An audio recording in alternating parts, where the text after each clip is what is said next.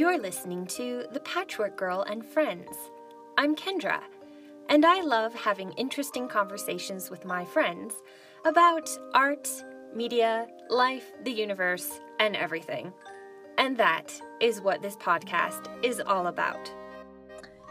And we are recording this in, oh, I guess it's the first week of September, but it's still pretty hot.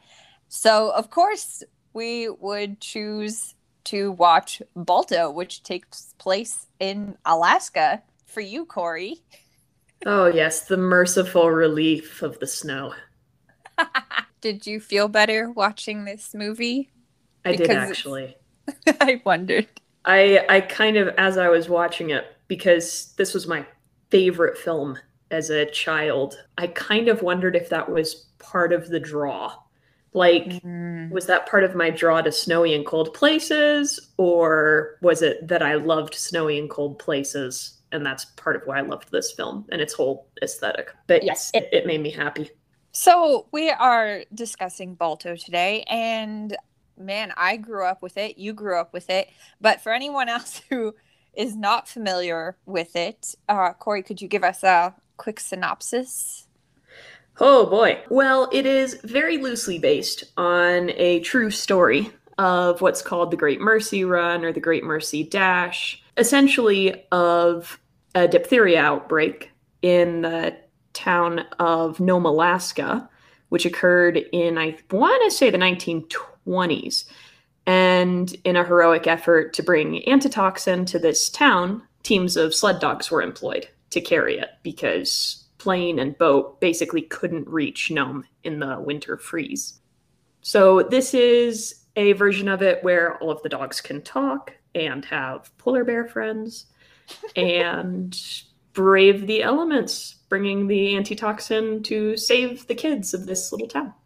And in the movie, there's just one team, whereas in real life, there were, I believe, 20 teams. It was a relay, it wasn't just one guy and a bunch of dogs braving 600 miles of yeah. blizzard. Not to say that they did not face a lot of exciting hardship.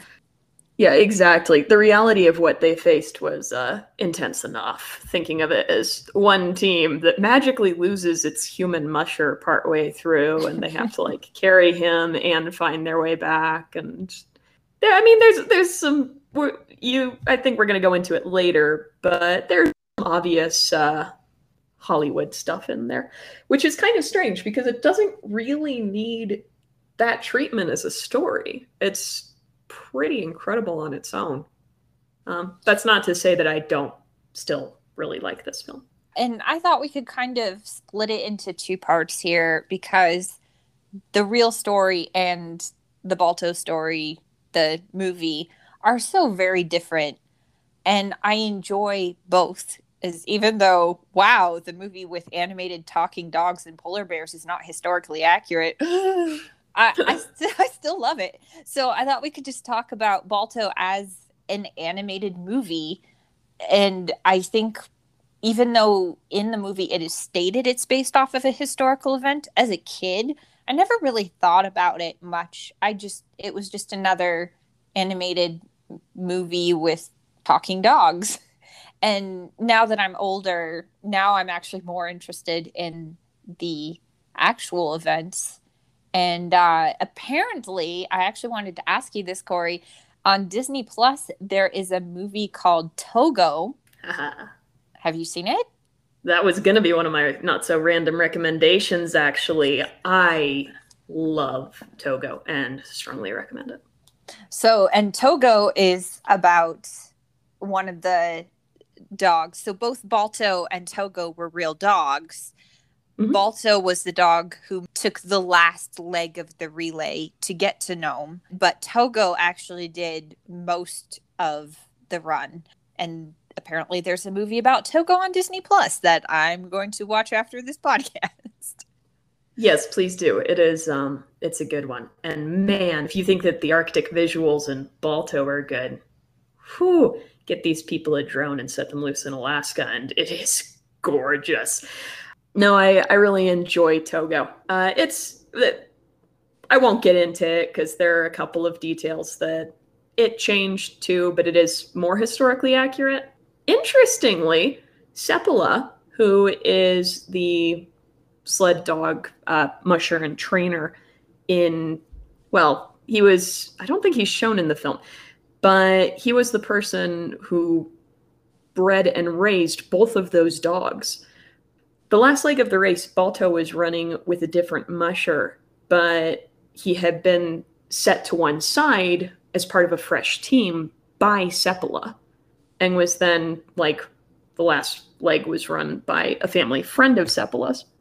So yeah, Seppala is a he is not only a big name in dog racing, he is the big name in dog racing and responsible for introducing the Siberian Husky to the English speaking world.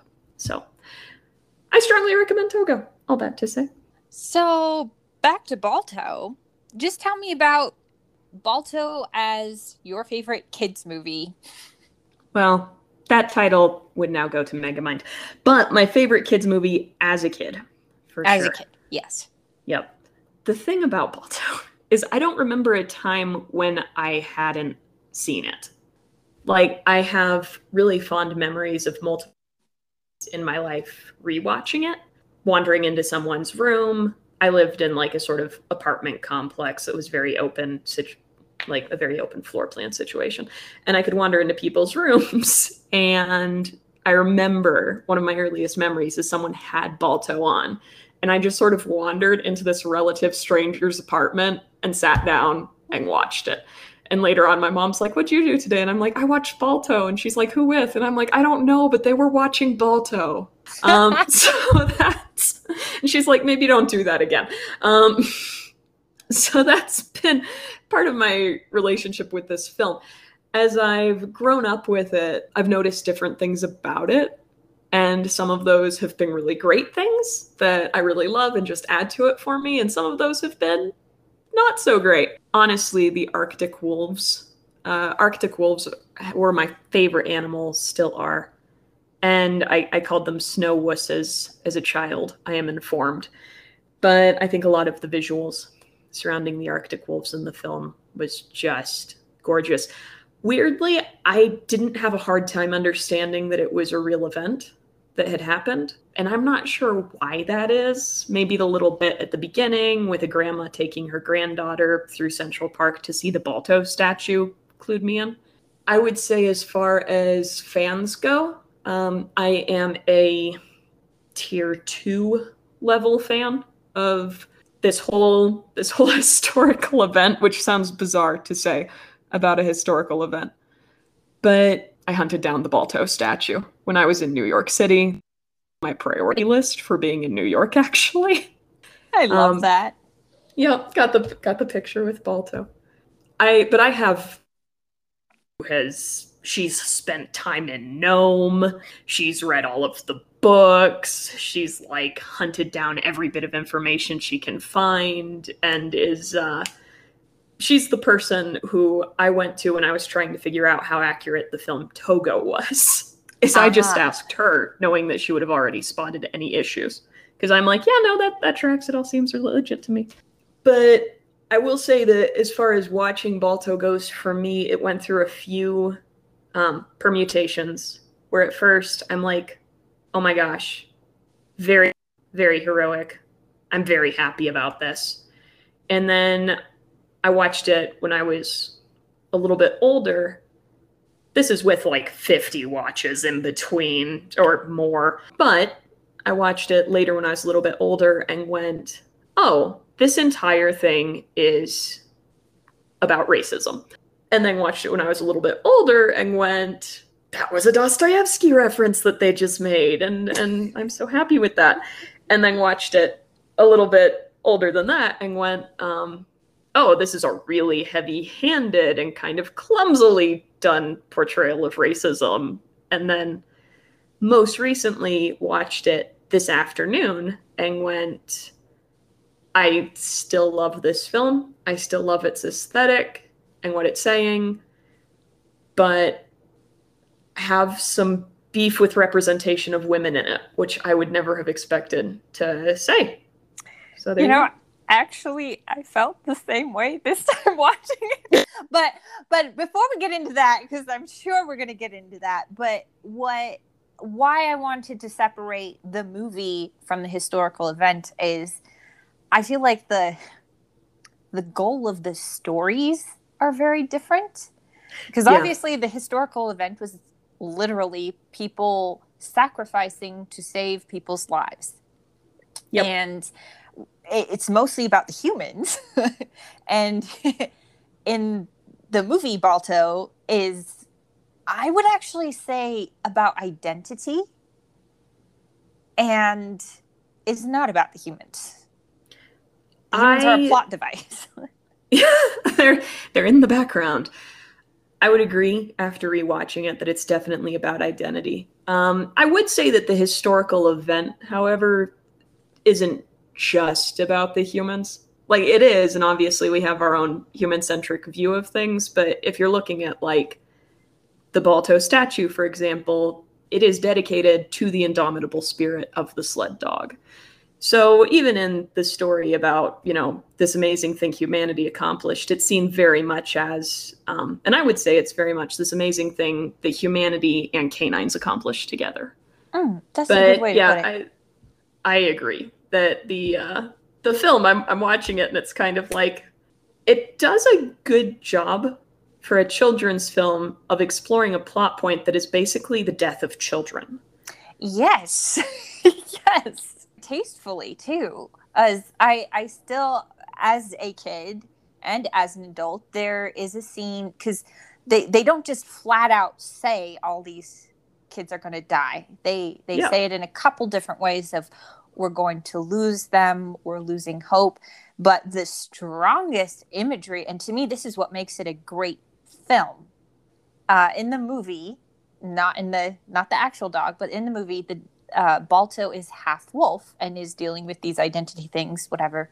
But he he hears this noise in the town, and he goes and he looks, and he sees that the carpenter is making something, and the carpenter steps back, and there's these three little coffins, and wow, as a kid, like that gave me shivers. It, it tells you exactly the amount of fear you need to have for a children's movie, I think. Yeah, I was actually going to bring up that same scene because that is how I learned what coffins are. Oh, do tell. Again, I have been watching this since it first came out when I think I was about two.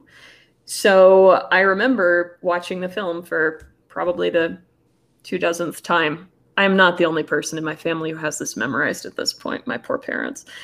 And seeing that there was a lot of weight put on this scene of this carpenter making something and looking very sad. And I'm, I, I think I was like a little four or five year old me is like, What are those, mommy? She's like, Those are coffins. That's what we bury dead people in. And I'm like, Oh my gosh. Those are oh. tiny ones. That's a me sized coffin. So I probably traumatized my mom. But yeah, it is. It's an incredibly powerful image. And even as I'm rewatching it, I think it says a lot about how they did it, that both as a child and as an adult, you can grasp that this is a serious concern. That, you know, these children could die. For a for a kid, the concept of death might not have really come yet, but they understand. I mean, depending on the age. But there's still this understanding of this is very serious. The adults in the room, even if they're, you know, dogs voiced by adults, are speaking in hushed tones. They're very concerned. Everyone's talking around the topic, which is very much how people deal with death.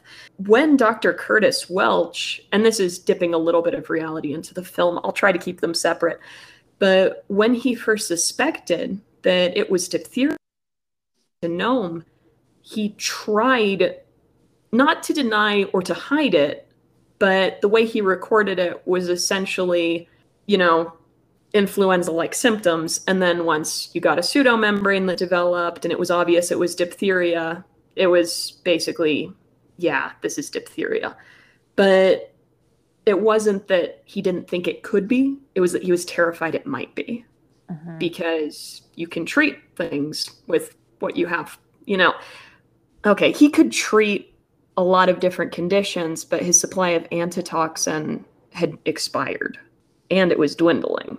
So, all of that to say that I think the film did an incredible job of capturing the really the concern and the solemnity in a way that you can resonate with both as a kid and as an adult.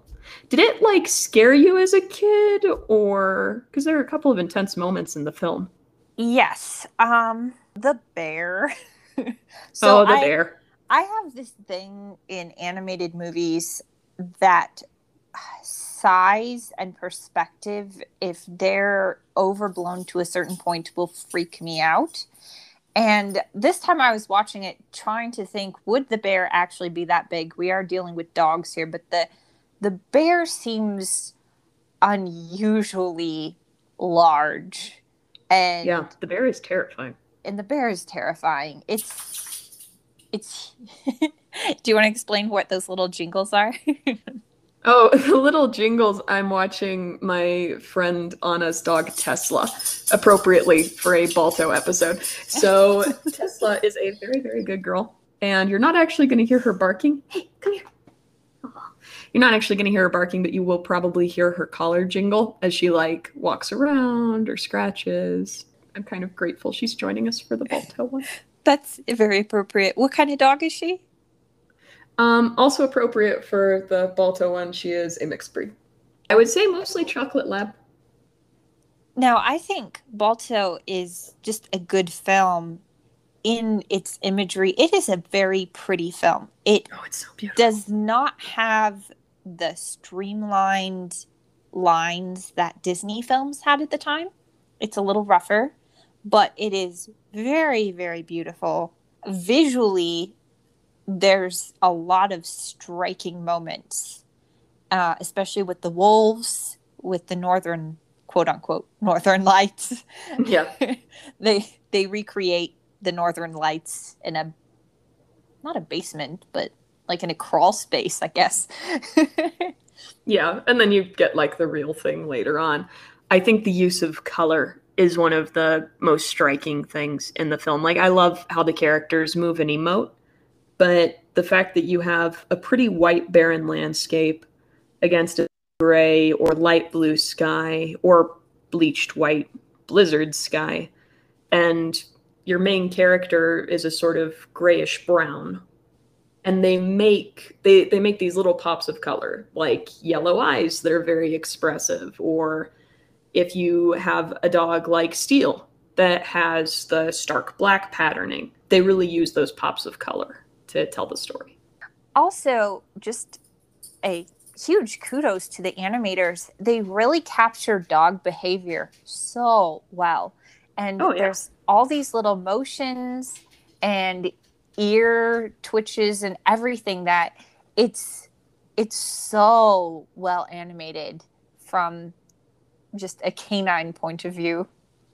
It is. It's very well done. And for the animals being as human as they are, through the work of the animators and voice actors, it is impressive that it's also like these are dogs. For very anthropomorphic dogs, I don't think it ever really got too deep into the these are uncomfortably human creatures territory. It wasn't difficult for me as a kid or as an adult to think, well, especially not as a kid more so as an adult because I'm like, why do they have human social mores? Um, but as a kid, to think that oh, these are dogs, and there's the humans, and the societies overlap but are different. Mm-hmm. Mm-hmm. Let's talk about some of the characters. I never really thought about it until now. Why are there two random polar bears? I love them. They they are so cute and fluffy and funny, and have very little to do in the plot. is uh, is Phil Collins one of the polar bears? I- He's both actually. I actually looked this That's what. I thought. Well, I one- yeah, I one don't know. Really I think talk. One one just kind of goes. well, he, he makes the noises. I don't know. Maybe in a film about children dying, they thought that they needed some more comedic relief. Um, it's it's it's you know diphtheria and racism because of how they decided to handle Balto's struggle with his identity. So the I, I think Muck and Luck were just sort of like we'll let Phil Collins play a random polar bear duo. They're they're very fun. What I, also? yeah, Yeah, I go really ahead. enjoy them. I do too. They're they're so cute, and and the goose. Uh, something I wanted to Boris. point. Yes, something I just wanted to throw out there because this has been bothering me ever since I started getting into languages. I noticed kind of a disturbing trend in American films that evil characters in animated films have Russian accents. Yes, And- or Slavic or British. Yes, there's there's certain ac- accents where it's like if you hear it in an animated movie, it's code for this is a bad person. And I found it refreshing and wonderful that even though it was not played by a Russian person, uh, the Russian accented character in Balto is loving and supportive and just a great character Oh, and also I has agree. all the best lines. He really does. He kind of steals the show as we're watching it as an adult. I've had a few moments because I think Boris is the kind of friend I aspire to be. I I've had a that. few moments where I just I just want to look at people and be like, "Luck. I don't wish you luck. I wish you sense." just he's he's the best and he's this incredibly supportive friend and listens to Balto and tries to encourage him but is also totally willing to say hey man come on we got to keep moving i love boris he's great i want to say is Balto a don bluth film okay, I thought it was, but it is not actually. The director is also the director of. Oh man, I just had this up. it looks like um, he did Spirit, and he did another one I really like. Uh, Balto is not a Don Bluth film, but it is an Amblimation. I think is how you say that. oh, so which- Fievel goes west Uh, that so that's basically Steven Spielberg's animation company. It wasn't around for a long time. Balto was actually the last film, the last animated film uh, made through Amblimation. An American Tale was also part of that group. Ah, the director was Simon Wells, and he also did another one of my favorite ones. He did Prince of Egypt. oh He did Spirit, and a couple others. So, okay so i the- basically love everything this man has done do you like We're Back, a dinosaur story? Because if you do, we might have to do a podcast. uh never mind wait let me look it up I watched a heck of a lot of Land Before Time, and sometimes it's hard to separate that from the He- other ones Don- up until Jurassic Park. Don Bluth is the Land Before Time. Is Don Bluth, Nice. which is the actual my favorite Don Bluth film. Oh, I think I did like We're Back. I just also think I forgot it existed. Well, I don't I don't know if we do a podcast about it. That is one of the movies that absolutely terrified me and has left I mean, scars. and again, it's totally possible I'm mixing it up with Land Before Time, but the character designs at least look familiar. they are. um, I think they had similar. I think that group shared animators because Hmm. definitely Balto does have a Don Bluth look, but the story is so cohesive. I was going to say that Don Bluth is um like at least part of why I kind of assumed that Balto was um one of his is because that's one of the few places that I've seen uh, Eastern European culture in an American movie, especially an American cartoon, Ah. any Eastern European culture portrayed at all in a positive light is the kind of Fievel character. Um, yeah, so I, I kind of just went, oh, Boris. Okay, yeah, sure. My favorite Don Bluth film would be Rats of NIMH. it is that is my second favorite. So good. It's so good. So back to Balto before I get off on a. Uh, Back to Balto, and did you want to talk about the um, female characters as So you alluded to earlier? here's the thing they have this moment because i do want to give the film some credit i don't think that it was deliberate i think it was a blind spot a really weird blind spot but a blind spot. Okay, the reason I say I think it's a blind spot is because I think they tried to have Jenna be a fairly empowered female character. Jenna insofar being as she being the dog uh, of the little who's girl. Balto's love interest. Yeah. and and she it's her owner this little girl who is dying and since balto is kind of an outcast he doesn't have a human so jenna is like the the the, the emotional connecting thread to why we want to save the humans in this E- exactly. It's for his movie. girlfriend. Um, yeah yeah. Never mind the real story where Seppala's daughter was eight years old and at risk. But no, it's uh that was a that was an unnecessarily sarcastic comment. I apologize. Um and I say that because there's a scene. I say that I think it's a blind spot and that they wanted to do better.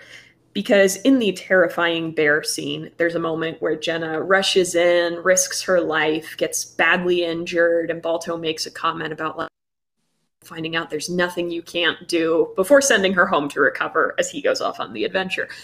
I think that that was intended as look how strong and capable and great Jenna is, even though we've boiled her friends down to some pretty lazy stereotypes. But as an adult woman, I can't help but go, hold on a minute.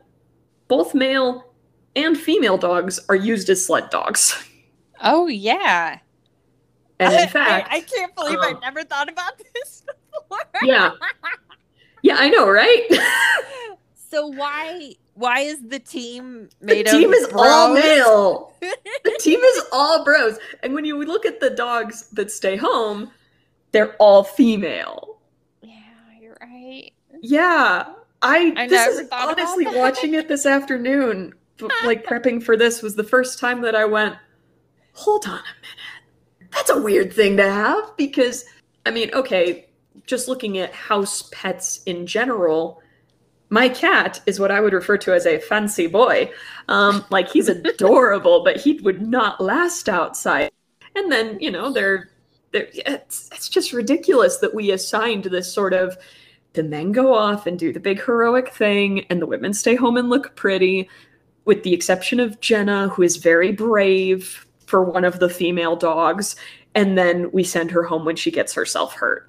I've watched this movie, I don't know how many times. I'm in my late 20s and I'm just now going, wait a minute, but Mushers actually a female dog as their lead dog because they're lighter and nimble and why are wait wait why are why is the whole team of yeah we're gonna go out here and rescue people extra dogs male and all of balto's friends with the exception of jenna are male there are okay apart from the nameless human adults who we don't focus on there are four female characters I've noticed in the entire thing. One is a little girl who's dying, one is the love interest, and two are like just constantly flirting with the antagonist.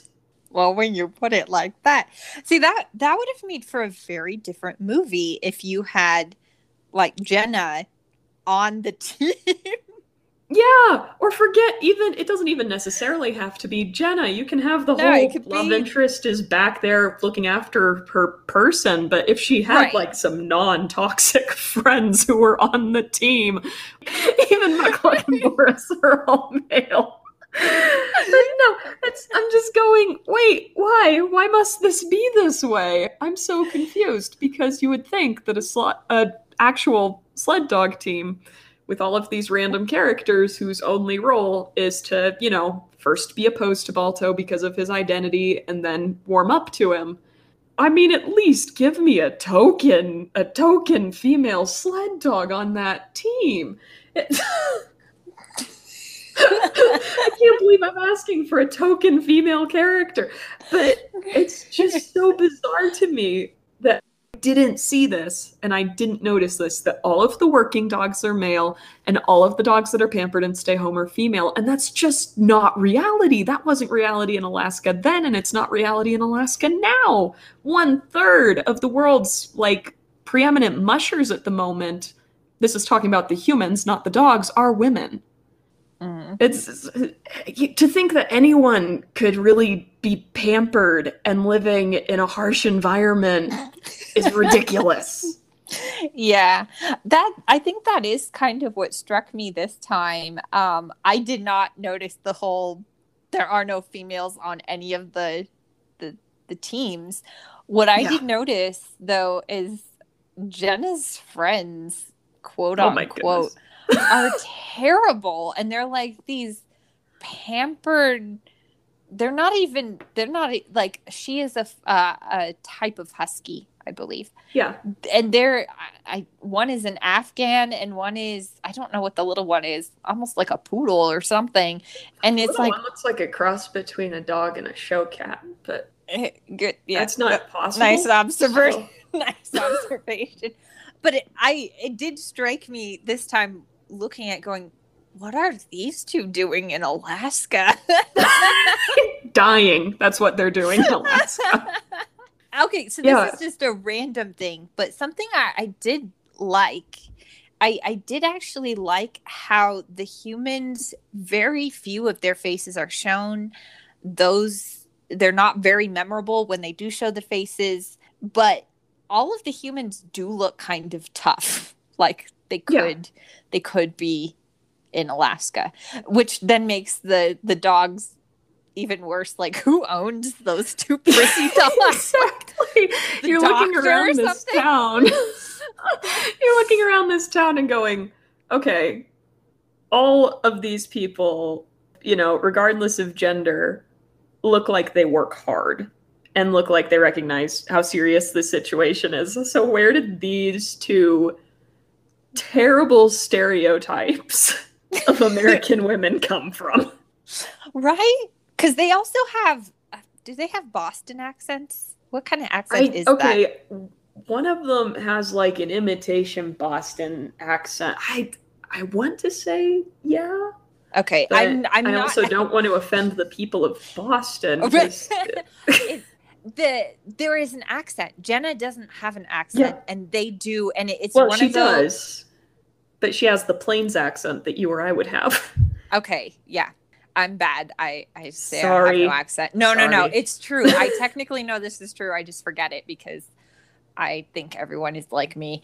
But that is actually something I, I am nitpicking about movies these days, specifically animated films, is when an accent is used as shorthand to convey a character. And the same thing with yeah. these two female dogs is there's they have a different accent than Jenna it's obviously not like an Alaskan or indigenous accent. Mm, so no. they sound like city slickers.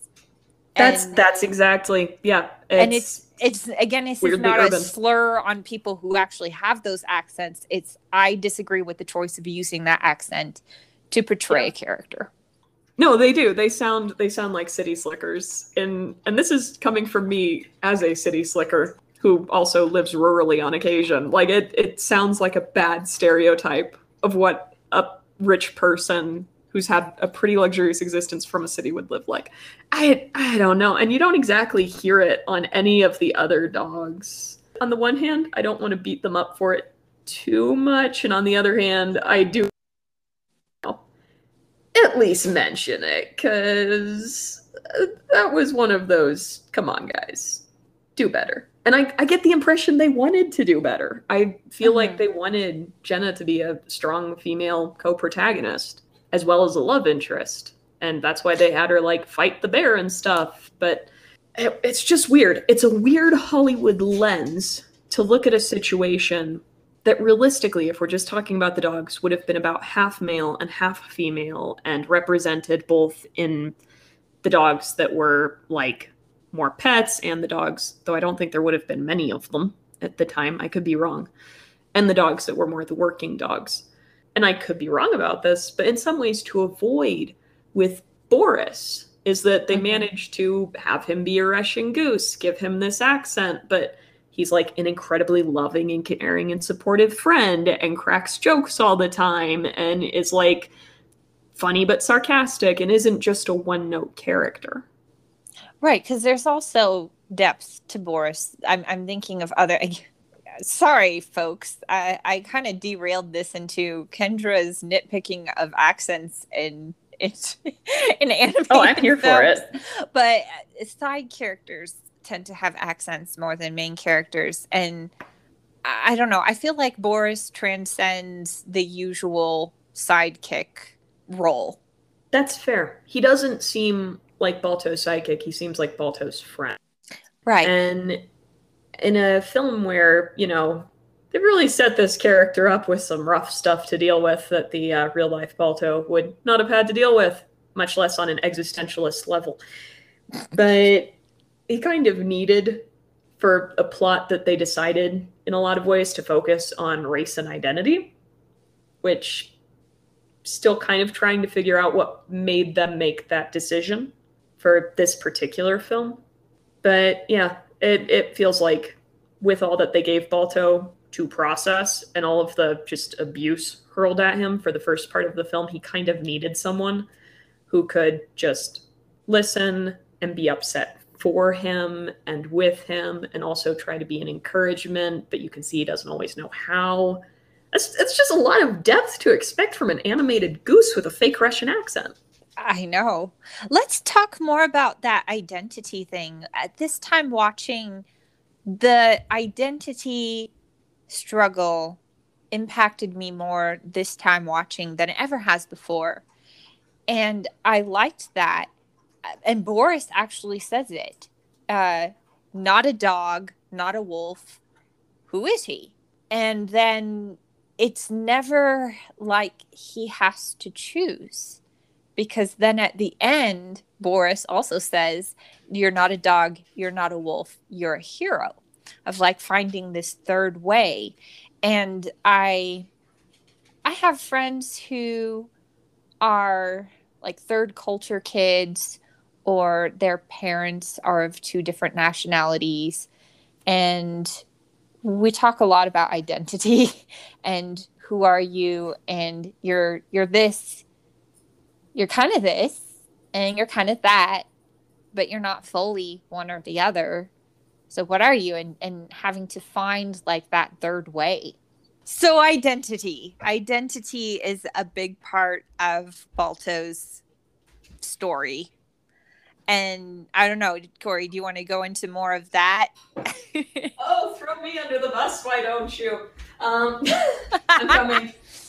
I was walking away for some chips. Um, yes, the identity stuff is complicated. And I want, that's why I don't want to just, you know, totally hate on Balto for this, is because I do want films to explore that. I would like to them to explore it with a little bit more nuance and preferably not just through the medium of heavy-handed dog racism. Mm-hmm. Um, mm-hmm. but as a little girl, at least, and specifically as a little you know, Anglo American girl, you know, things like Balto were at least an introduction for me of the idea that certain people have been treated poorly mm. as a mm. result of their heritage. Um, mm-hmm. That, you know, that was a concept that was a difficult one to grasp as a little kid who's living in like, I was in a fairly diverse and basically just had this kind of attitude from my teachers that I think a lot of 90s kids in America probably had of well, okay, I think a lot of white 90s kids in America probably had of oh, racism is a very bad thing that we don't do anymore. Right. Um, yeah. I, I was so, you know, that, yeah. so from that background i this film was probably helpful for opening my eyes to oh some people treat other people different and don't do that but as an adult uh, i feel like if i were ever to have kids and show them this movie to have a more nuanced conversation with them then how this movie handled it. I don't love that the wolves were like I love the wolves, they are gorgeous, but I don't love that they're exoticized to the point where it's like, oh yeah, he has this one cultural background that's normal and you know that everyone around him has and then he has another cultural background that gives him mystic powers. I don't think that's great. Mm-mm. No, I agree. Um, but I do want to see, like, because even though it's in a very different and very privileged way, I have been a third culture kid and do want to see, like, issues of identity and culture and heritage and belonging and what does this mean really explored um, in any piece of media. Mm-hmm. It's just that's that's kind of where I'm at with Balto. Is that on the one hand, it was probably helpful for me as a kid, and on the other hand, I with some of how it's handled. So it, it's a it's a duality, but there you go. I feel like a lot of imperfect stories, and let's face it, a lot of, uh, you know, a children's animated film about starring animals about a historic uh, event is uh, has a very limited lens but i feel like those kinds of movies are an okay starting point i feel like what you said about it introduces the idea. And I, I think that can be on multiple levels of it introduces the idea of having racism and mixed heritage as just a concept or even on a very basic level this historical event like that's kind of how newsies was newsies is a really fluffy piece about a really serious thing that actually happened, but I never would have understood more about the actual event if it wasn't for the fluffy kids piece. So I feel like there is some value in these types of movies where it's it's not an end point, but it's a good starting point. And and with watching it with kids, it can open up a lot of discussion where it's it doesn't start and end there. It just starts there. I would love to hear like different people's experience with the film, what they thought of it or felt of it growing up. Well, I want to talk about something that's not about his main conflict, but just something that I noticed this time around that I really liked. And it has been, it's a scene that has always stuck with me. And I think it's a lesson in filmmaking that I wish modern filmmakers would do more. And that is Balto makes mistakes. And oh, I've. I've noticed this in some modern films where the hero or especially when it's a female protagonist, they don't make any mistakes. And the the conflict is mostly emotional or ex- outside of themselves uh in in like they have to wrestle with something that has been done to them not something that they do for some reason that just doesn't resonate with me as a viewer because I make a lot of mistakes. The the contrast between Balto and the villain is that the villain is very self-centered and seeks attention and always wants to be in control. And I, I just thought it was a really great filmmaking point when Balto, through a series of events, was not on the team to get the medicine, but then the team gets lost. Balto goes to find them, and now he's leading them back. And the antagonist has marked up all these trees so that the the way is now confused and Balto doesn't his plan is not working.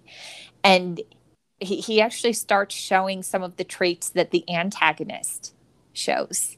Is he he doesn't yeah. listen to other pe- people. He doesn't listen to the other dogs who are asking questions, should we be going this way? He he becomes super overconfident and just rushes ahead and makes a very very bad mistake. And uh, it's kind of over dramatic but ends up falling off a cliff with the medicine. Yeah. And while that that's kind of over the top it's I allowed really, i really really like it because then he has to face what he has done. And he let how his actions have led him to this really bad place. And then he has to get out of it. And i just love that. And i feel like that is something that's not shown as much in movies these days. I don't know why. But i i like it when the protagonist makes big mistakes that affect them and other people. And they have to deal with the consequences of that. That means something to me as a viewer. Even as a kid seeing the character who you're supposed to most closely relate to and who's the hero of the story look concerned look confused um, behave unfairly towards the people around him. I think as a kid what it did is really hammered home for me. At the end of the day just what a victory it felt like at the end.